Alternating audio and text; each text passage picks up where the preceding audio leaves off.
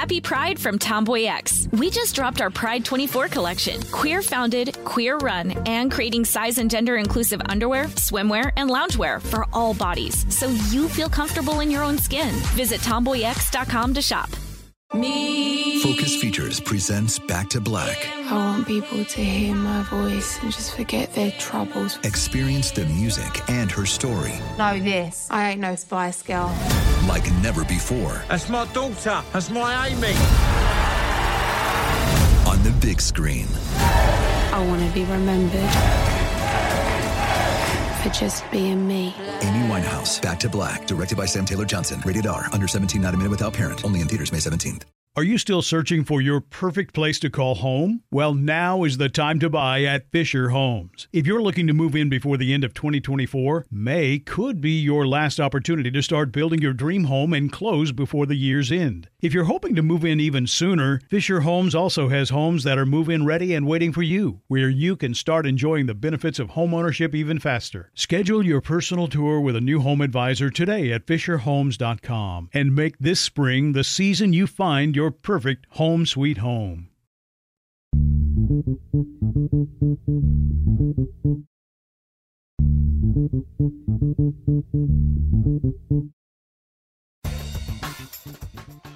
Good morning, peeps, and welcome to Woke A F Daily with me, your girl, Danielle Moody, recording from the Brooklyn Bunker. Folks, yesterday was day two of the Insurrection one six House Commission hearings. And what we learned from the jump from Liz Cheney, who props to her for basically calling Rudy Giuliani a drunk, is this. We learned several things from video testimony and then live testimony of people who were in Trump's inner circle, from a former Fox News executive who was in the room when they decided to make the call for Arizona based on all of their findings and saying that they knew that Donald Trump lost the election. They knew it then, they said it, and they had no idea that it was going to cause such a fury, but the facts were the facts. That they had pollsters that were working, that were both Democrat and Republican and academics and all of these people, and they knew Arizona was called. Then you have, you know, other folks who spoke to the fact that they also, the night of the election, what was the mood? What do you understand? They understood that the election had been called and that based on the states that everyone had been tracking, that Donald Trump lost the election. You heard that from Bill Barr. You hear it from Ivanka Trump. You hear it from all of the inner circle. You hear it from ex-Fox News executives. You hear it from the state attorney general from Georgia. You hear it from everywhere. The purpose of this, right? The purpose of the way that this hearing is being laid out and day and day two is this.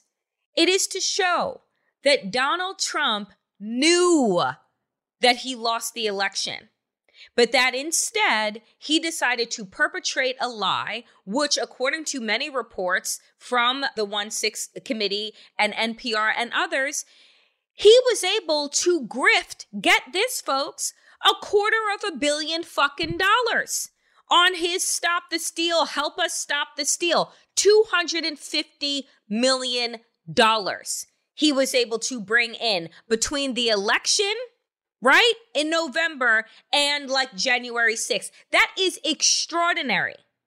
You have Donald Trump Junior's girlfriend, Guilfoyle, who is paid sixty thousand dollars for her handful of minute introduction to Donald Trump at this quote unquote Stop the Steal rally.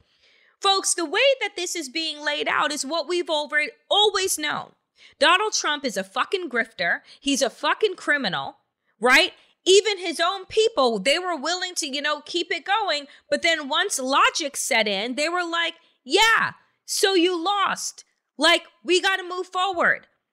And Donald Trump kept bringing up to the Department of Justice, who he was using as his personal law firm, here are all of the ways that we should be tackling this quote unquote steal. And when Bill Barr, who we all know is a fucking liar, who we all know is a criminal and should be indicted for his offenses against the American people and in collusion with this White House, when he's the one that says, yeah, so this is all bullshit. Like, then you know that you have literally jumped the shark. The other way to know that you've jumped the shark is when you've decided that the person who you're taking advice from is shit-faced. Everyone who was interviewed, who was in the White House on the day of the election, has testified to the fact that Rudy Giuliani was half in the fucking bag. But yet, it wasn't all the other paid advisors and pollsters and folks that Donald Trump was listening to. He was listening to the one drunk, right, who was whizzing around saying, oh, we can make this up in a recount. You had several people testify to the fact that when we are talking about recounts, and the biggest recount being the two thousand election, when we allowed the Supreme Court of the, these United States to decide the fucking election, you were talking about a margin of five hundred eighty-seven votes. Donald Trump, in the states that were being hotly contested, you were talking about at minimum ten thousand votes. You do not make that up in a fucking recount. So what are we looking at in the big, big picture when we're trying to see Donald Trump in an orange jumpsuit to match his orange face? We are looking at intent. Right? Did Donald Trump intend to defraud the people? Was Donald Trump aware, right, that he had lost the election? Because the only defense has been laid out by a number of lawyers on cable news. The only defense that Donald Trump's lawyers really have is to say that he believed that he didn't lose the election. And so he was going to do everything in his power. Well, when everyone inside of your inner circle has testified to the contrary, not only did they tell you, they told you that what you were scheming to do was in fact that crazy and a scheme. So what pisses me off though, is that you have now these Trumpers, right, who wanted to create this distinction on the inside between the kooks of Rudy Giuliani and then everybody else. But the thing is, is that they were all aboard the insurrection train. Donald Trump had been talking about this election being stolen well before the Stop the Steal rally ahead of our Capitol going up in smoke. He started making those claims before the election in fucking August. Oh, the only way that we lose is if, is if. the election is stolen. The only way that we lose is if the election is stolen. No, the only way that you lose is if the American people decided that they want off the Trump fucking crazy train and they want some type of return to normalcy. So I personally think right now, after watching day two, that this committee is doing exactly what it needs to be doing. My only critique is that every single hearing, every single public hearing should be happening in prime time. There should be no hearing that is happening at ten o'clock in the morning when the American people are at work. Every single hearing should be happening at seven p.m. from seven to ten, every, you know, for every single one. Because that is when you know that people are home, when they have finished dinner, or they're making dinner and they're watching what's going on, right? We need eyeballs. We need people to recognize that not only did this grifting ass criminal president know, know that he was lying, he whipped these people up into a frenzy to tell them that if they were really patriots, that they would go and take their country back by any means necessary. So he knowingly put his own base in harm's way to square up against the police. Not only that, but from the previous day one of the hearings, what did we learn? That Donald Trump was nowhere to be found and that his own chief of staff was trying to change the outside per- perception that he wasn't in charge of the White House or the country and that it was really Mike Pence. Talking about to General Milley, we got to change the narrative, said Meadows. Um, I'm pretty sure that it wasn't politics that was leading that moment. It was more so, oh my God, the Capitol is being overthrown and people are trying to overthrow our democracy. That's what I think a general would be paying attention to, but what do I know? What we also found out yesterday is that in a presser that the absentee attorney general was giving, and by absentee attorney general, I'm of course referring to Sleep at the Wheel Merrick Garland, that he is indeed, he was asked by a reporter, are you watching, right? Are folks watching uh, these hearings? And he said, I am absolutely watching the hearings, as are the prosecutors at the Department of Justice. Well, that was a good sign, because you've had this committee do all the fucking hard lifting for you, all of the heavy lifting. So maybe, maybe that is a glimpse into the fact that we will at some point in time, God willing, be moving forward with a slew of indictments that Glenn Kirshner and I have been talking about on Woke A F for the last year and a half. Folks, I, I got to tell you, you know, somebody asked me yesterday, if I was encouraged, right? Because they wanted to have cautious optimism. And they're like, are you encouraged by what you are seeing and hearing? And it's like, well, do I have hope? Not really. Because this country continues to show its ass on a regular fucking basis. So do I have hope that this doesn't just turn into primetime entertainment, and that by the time that we get to election, midterm elections, that it's just one big nothing burger? I have no idea. I am ye of little faith. I want to be proven wrong. I do not want to be proven right. In this instance, I want to be proven wrong. I want the Department of Justice to come out with guns blazing. I want the Democrats to get their shit together and realize that if they are not messaging about who this opposition party really is and what they have been attempting to do and what they continue to do at the state and local level, if they are not making this clear distinction, we're gonna fucking lose. It isn't, it doesn't have to be inevitable. But if Democrats don't at least pretend to try, then that is where this is going to end up. You know, it it is, it, it I got to tell you the other thing, and let me make this, this transition real quick between our slow-moving coup and our dying democracy and other things that I'm noticing. I tweeted this yesterday, folks. I went on Amazon because, as we are all seeing, following the baby formula shortage, there's another production shortage, tampons, right? Which, by the way, according to C N N and other news reports, are up ten percent in price, as is fucking everything, because inflation. There's a tampon shortage. So my mother says to me yesterday, Danielle, I think that you need to start just like, just start buying, like when you're out and about, which I'm not really out and about because I'm in a boot, but when you're out or, you know, looking on Amazon and doing your orders, make sure to put in an order for tampons. So I decided, I said, okay, let me go ahead and do that. I bought two boxes of tampons. Each box has supposedly ninety-six tampons in them, right? For seventy-eight dollars, essentially eighty dollars when it all comes rounded up, eighty dollars. Now, I have wonderful people on Twitter who are sending me links at Walmart and other places for tampons that are not that expensive. But other folks are saying, yeah, I've seen the price gouging happening already, and this is not great. What kind of fucking country are we living in right now where we can't get baby formula or tampons? And everybody wants to talk about, oh, it's a supply chain issue. And I'm like, is it really?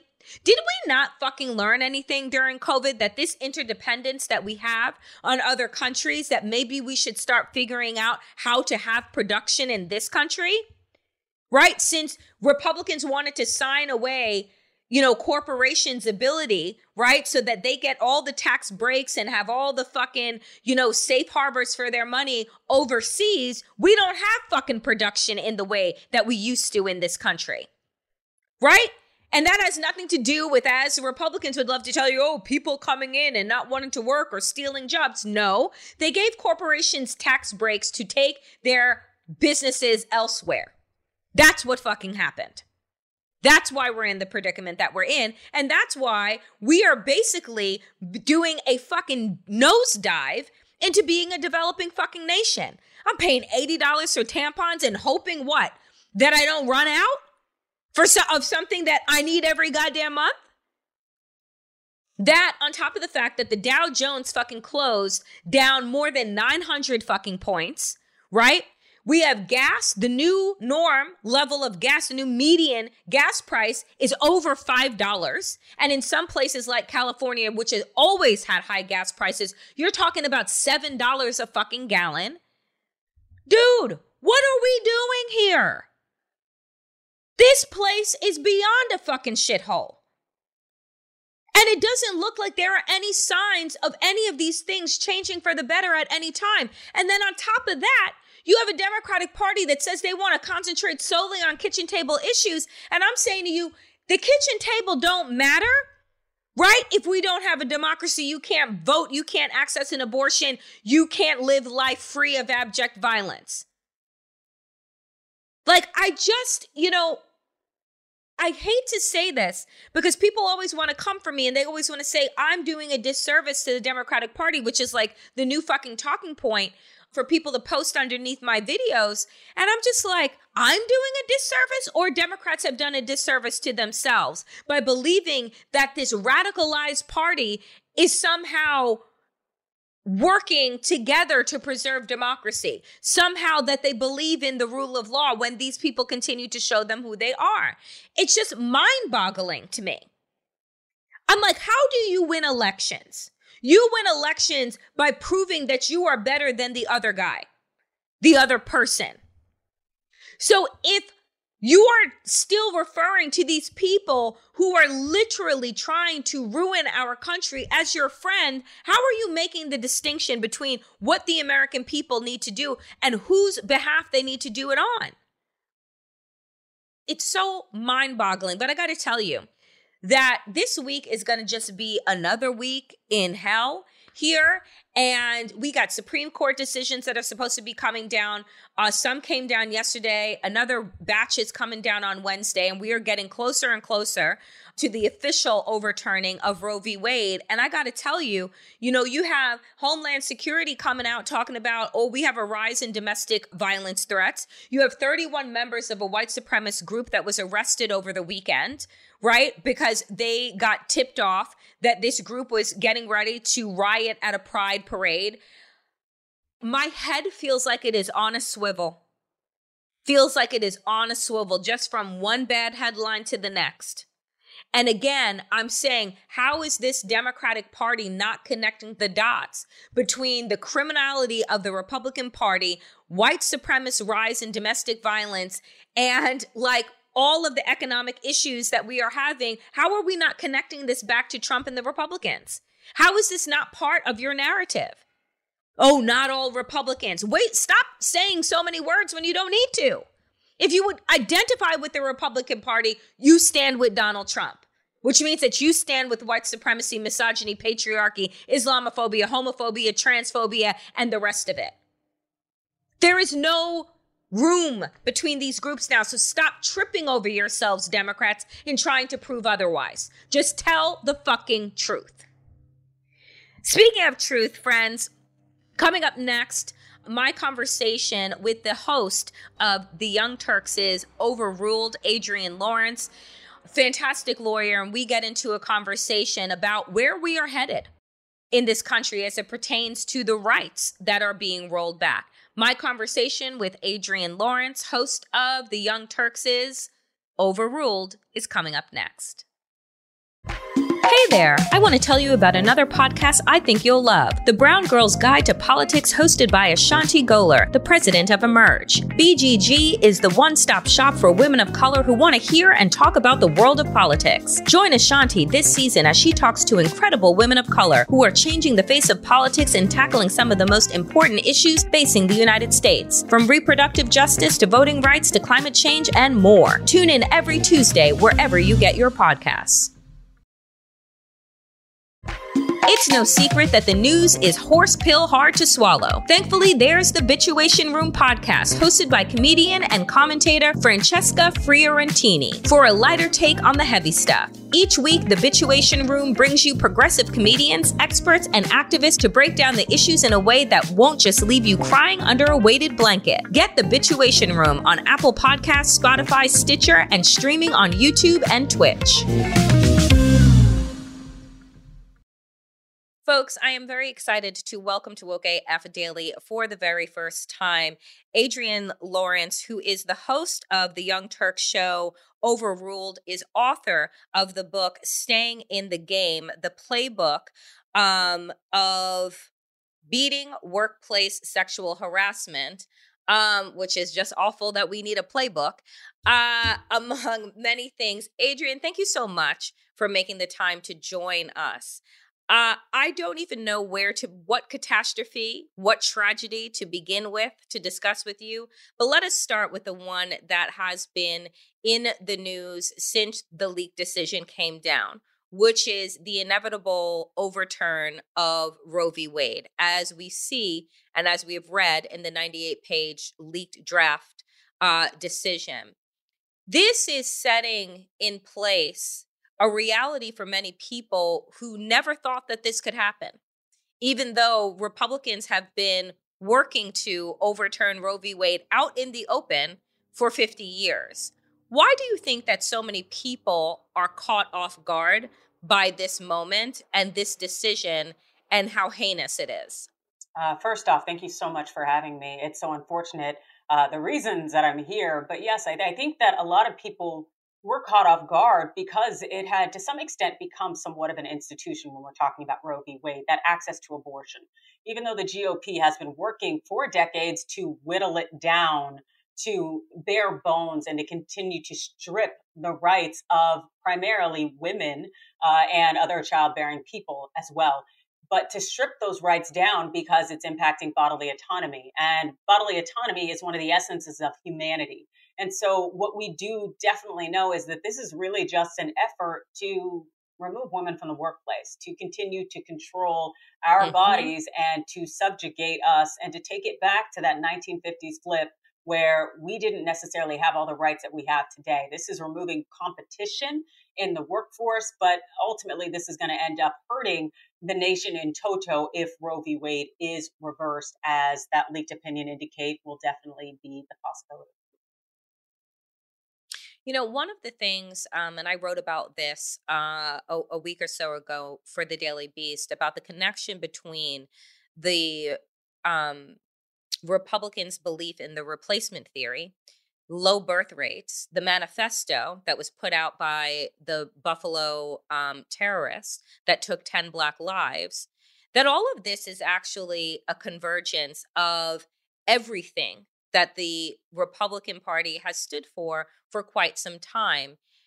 Do you think that Democrats are missing an opportunity to make this connection? Do you think that there is a better way that the media needs to be um, making the connection between all of these incendiary policies that are passing and the overarching goal? You know, well, Danielle, what you just raised is a lot of complicated issues, almost very much intertwined, though, because the reality is the media is still considerably white and male. We're talking about around seventy percent, which is similar to law enforcement in our country. And regardless of whether somebody has a D or an R next to their name when it comes to politics, there is still this uh, almost um, bipartisan thought when it comes to oftentimes white men in our society about white male supremacy. And so you're not going to get mm-hmm. from the media Uh, the wholehearted truth about what is going on. And we see that every day when we see uh, the fact that they are willing to say things like uh, racial t- racially tinged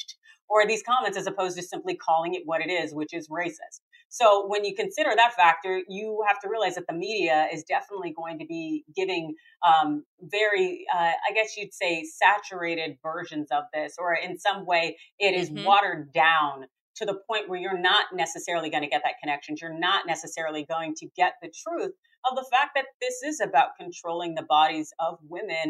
And it does definitely have ties to this replacement theory. And we know that also from the history of abortion laws in the United States, of when they have been enforced and how they've been enforced, also with immigration laws and how they've been enforced. And this fear that they're going to have Black and brown people, or people from other countries, primarily Black and brown, who are going to have babies at certain rates and numbers.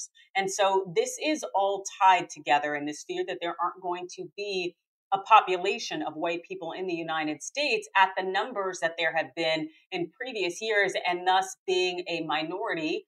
And apparently, uh, you know, maybe these white individuals realize that minorities aren't treated that great here in the U S, and they fear being one. You know, it's always so funny to me because I say to myself, I don't understand why they have all this fear around the demographic shift if they believe that white privilege doesn't exist, right? If if if we all, as people of color, have been making it up, right, and we're just so sensitive, I don't understand why there would be any fear on their on on their side whatsoever. Um, I also don't know why nobody ever asked them that question. Um, you know, you brought up something uh, earlier with regard to the economic ties between uh, abortion rollbacks and removing women from the workforce. And I want to talk about that because Janet Yellen, uh, when she just recently uh, sat before Congress, was not an, a hearing about abortion. It was a hearing uh, with regard to inflation, but she made the connection between our economic stability and the ability to have abortions. And so I, I just want you to talk a, a, a bit about the connection that she made. And again, how we have only ever talked about abortion access as a right to bodily autonomy and not um, an equity issue and not an economic issue. Um, can you speak to that? Oh, absolutely. Uh, so in addition to being an attorney and um, being the host at The Young Turks, I'm also a vice president at Jennifer Brown Consulting, where we do workplace inclusion training. And I just did a training conversation on reproductive health as a diversity, equity, and inclusion issue. That's D E I. And it is very much the case because when you look at business and how business operates, this is about the, the advancement of a company and the ability to have human capital, your workforce. And if you force individuals to have babies that they do not want to have, what you're ultimately going to do, because our society essentially puts the weight of childcare on women, is you're going to put women in an even greater position to not be in the workforce. That lost participation, also career trajectory starts to spin out of control in the adverse way. People stop being able to participate in the workforce when their obligations have to go elsewhere, when they have to take care of children. Also, we know that it has significant financial impacts on women, uh, emotional, psychological impacts on women, as well as just the ability, again, to contribute to the workforce. And Yellen is absolutely correct, because we know that even just the abortion restrictions that are in place right now, that we are losing one hundred five billion dollars toward just our G D P as a nation, and that's per the Institute of Women's Policy Research. We know that there is so much incredible economic loss just by virtue of the fact that women are restricted from being able to dictate their bodily autonomy. And it just, it really is mesmerizing how a lot of these companies out here who talk about diversity, equity, and inclusion, they talk about fairness and ensuring that uh, women are uplifted on an equal platform in workplaces, yet they are dead silent now. This is about equity. This is about an opportunity to contribute to the workforce, to be able to um, fulfill your obligations as a as an employee, as a worker, to contribute at optimal performance, which you cannot do if you are forced to bear a life and to take care of it. And you also do not have the social supports to uplift that life, to nurture it, or even, as we're seeing right now with the formula shortage, to feed it. You know, it's incredible to me. The president just put together a plan to open up our Defense Production Act in order to uh, alleviate the loss right now of people unable to get formula for their children. one hundred ninety-two Republicans voted against it in the House. That's all of them. Voted against providing baby formula at the very same time that they are voting for and applauding the rollback of abortion access. How make that make sense about how we're, again, as people that work in media, I do not see the questions being asked to these leaders about addressing their blatant hypocrisy. How do you refer to yourself as the party of family values, but tell people to allow their babies to starve? Uh, I think what they're telling us is they they are okay with babies starving as long as they are Black babies, brown babies, and people who do not have the means to be able to travel or to ship, uh, you know, formula in. This is not only an issue of class, it's definitely one of race as well. And we damn sure know it's about gender. It is all the top tier systems of oppression at play here. And it is so incredibly hypocritical for individuals to say they care so much about children, especially since we're seeing so much of this quote unquote groomer narrative, which is just completely out of control mm, and ridiculous. Mm, and mm. yet when you actually have an opportunity to protect children in a way that is one of the most basic fundamentals of getting them nutrition and food, you say no, no, that shows me who you really are. That truly shows me who you really are, which as far as I'm concerned, a damn fool. I mean, and just vile. Right? Like, because it is, it is really, when we think about the ways in which the Republican Party has decided to not support a child tax credit, not support the production of baby formula, not to support universal pre-K, not to support any of the mechanisms that would allow people in this country, all people in this country, including the only people that they care about, which are white families, to be able to have safe, healthy families, mm-hmm. right? And they vote against this all the time. What do you say, though, to, again, to Democrats who are not pushing back with the kind of urgency and force that they need to in order to paint the picture right now of our dystopian present? Because it's not even a dystopian future, because the future is actually here. Right? And if you've been living in these red states and are a person of color who is also low income or from another marginalized community, you've already been experiencing this. What are they missing? Uh, you know, I think so much of the frustration with the Democratic Party is the fact is they're fighting with kid gloves. It's, you know, the G O P has had gloves off for a long time. They're out here in the octagon doing all sorts of nonsense and mess. Uh, they have dropped any kind of gentleman's agreement or sense of decency. And yet the Democrats are still here acting like it's a tea party. And nobody have time for that. The fact is we need people who are heavy hitters, who are out here willing to take the gloves off, who are willing to fight at the level that's necessary to not only save our democracy, because as far as I'm concerned, mm, that stuff is gone, but at least to avoid that dystopian reality that is standing right in front of us. And the fact is, if we don't get heavy hitters in positions to disrupt the, mm-hmm. uh, the status quo, then what we're going to end up is with a status quo that's more a reflection of a Handmaid's Tale dystopia, or we're just going to end up Uh, what we're going to position ourselves so that we completely and totally implode as a nation. Do you think that there is an opportunity to turn this Titanic around?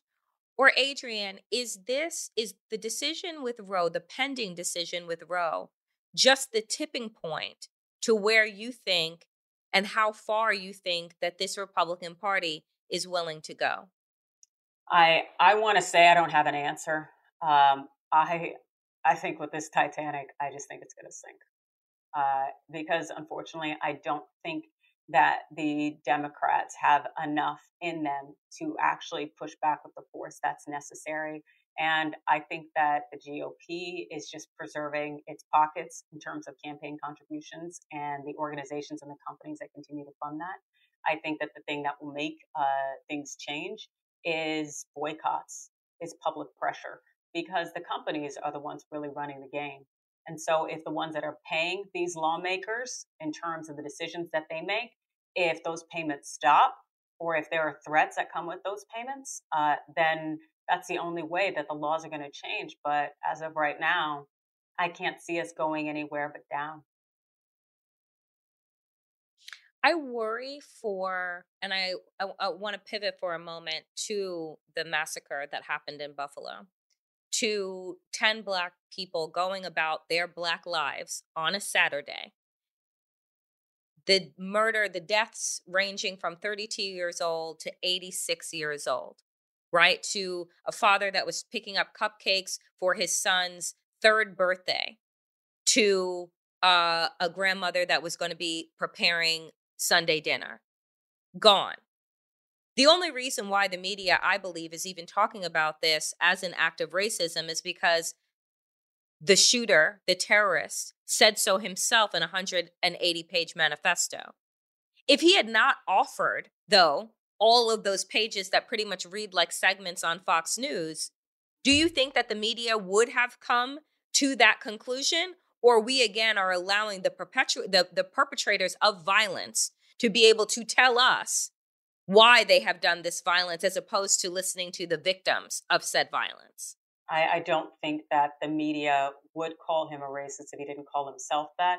But I also don't think that all of the media is calling him racist. Some of them are out here uh, trying to label him as mentally unstable, trying to suggest that mm-hmm. racism is a mental health issue as opposed to a choice. People are completely and totally sane when they decide that because of your melanin count, you are lesser than I am. That is not a mental health issue. And it also does a disservice to individuals who have mental health issues. Let's talk about racism as it really is, because it sits in so many people's hearts in this nation.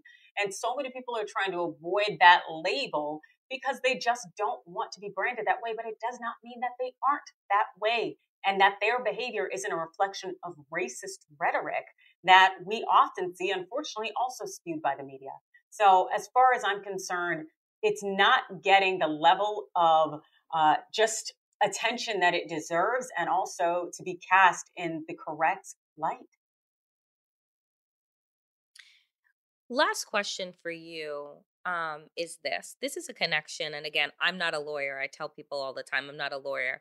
Um, but I, I know enough to ask the right questions. Kyle Rittenhouse drove hundreds of miles across two different states with an A R fifteen over his shoulder, went to Wisconsin, shot and killed two people, wounded a third. Federal judge let him off, right? Because apparently Kyle Rittenhouse was, in fact, standing some type of ground. I have no idea what, when you insert yourself into a peaceful protest and open up fire. What's the difference legally, in all honesty, between the Buffalo terrorist driving two hundred miles with an A R fifteen and other weapons and opening up fire in a grocery store, right? Like it, it's the same behavior. I, I, so I just, I want to, I want you to explain to, to, to, to my audience, is there a difference? Am I, am I, am I crazy? So, um, you know, I would say it's the same kind of sentiment, uh, definitely there. Uh, in terms of, I believe it's definitely racially backed, racially motivated, without question. The thing is, the facts are just so incredibly different in terms of Rittenhouse, because Rittenhouse was in a situation where he did have that uh, completely unnecessary firearm with him. Uh, but there was a gentleman, one of the gentlemen, I believe is the one who lost his life, that he had become, to some extent, the aggressor in the situation. Uh, but I still am very much of the mindset that if you show up to a party with a gun in some way, or you show up to a rally, mm-hmm. you have that mindset that what happens is a product of your doing. Uh, but also, too, when we look at what happened in Kenosha, Wisconsin, especially with the judge and that interaction with the judiciary, that was not a reflection of justice as far as I am concerned. Uh, for example, that judge making the decision in terms of the applicability of the law, waiting until the last minute to make that decision so that the prosecutors couldn't uh, appeal it. Uh, those kind of things were strategic actions that I believe they robbed the state of justice. And we have the results um, as we have them.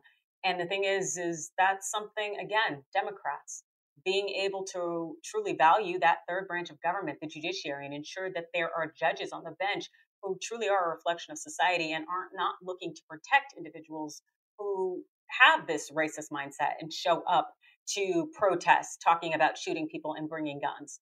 Our society is so incredibly broken through and through. And there are too many people who are not here for democracy, are not here for justice, and do not in any way intend on applying that whole life, liberty, and pursuit of happiness um, in an equitable way across society, but are very much in terms of selective enforcement. And so, again, I don't think there's necessarily a way to right the ship. I just think that the ship may be going down, mm. unfortunately. Oh, Adrienne Lawrence, thank you so much for making the time to join us on Woke A F. The show is Overruled and the book is Staying in the Game, folks. So be sure to check those two things out. Adrienne, I hope that you'll come back and join us again Thank soon. You so much. Hey, I'm David Plotz of Slate's Political Gabfest. As another election season accelerates, it can be tricky to sort through all the noise in the news. Each week on the Gabfest, John Dickerson, Emily Bazelon, and I decipher the headlines, break down the races, and tell you what issues really matter. We do not always agree. We definitely do not always agree. But we always deliver thoughtful debate, and we always have a good time. So subscribe to Slate's Political Gabfest. New episodes every Thursday.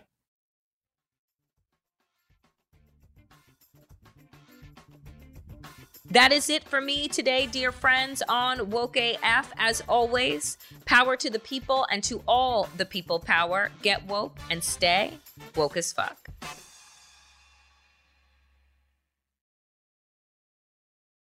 Happy Pride from Tomboy X. We just dropped our Pride twenty-four collection. Queer founded, queer run, and creating size and gender inclusive underwear, swimwear, and loungewear for all bodies, so you feel comfortable in your own skin. Visit tomboy x dot com to shop. Are you still searching for your perfect place to call home? Well, now is the time to buy at Fisher Homes. If you're looking to move in before the end of twenty twenty-four, May could be your last opportunity to start building your dream home and close before the year's end. If you're hoping to move in even sooner, Fisher Homes also has homes that are move-in ready and waiting for you, where you can start enjoying the benefits of homeownership even faster. Schedule your personal tour with a new home advisor today at fisher homes dot com and make this spring the season you find your Your perfect home sweet home. The wait is over. The Chi is back on Paramount Plus, and the stakes have never been higher. Everything changes on the South Side when a new threat comes to power in the Showtime original series from Emmy winner Lena Waithe. Battle lines will be drawn, alliances will shift, and danger lies around every corner, leaving everyone to wonder who they can trust. Visit ParamountPlus.com slash The Shot to get a fifty percent discount off the Paramount Plus with Showtime annual plan. Offer ends July fourteenth. Subscription auto-renews. Restrictions apply.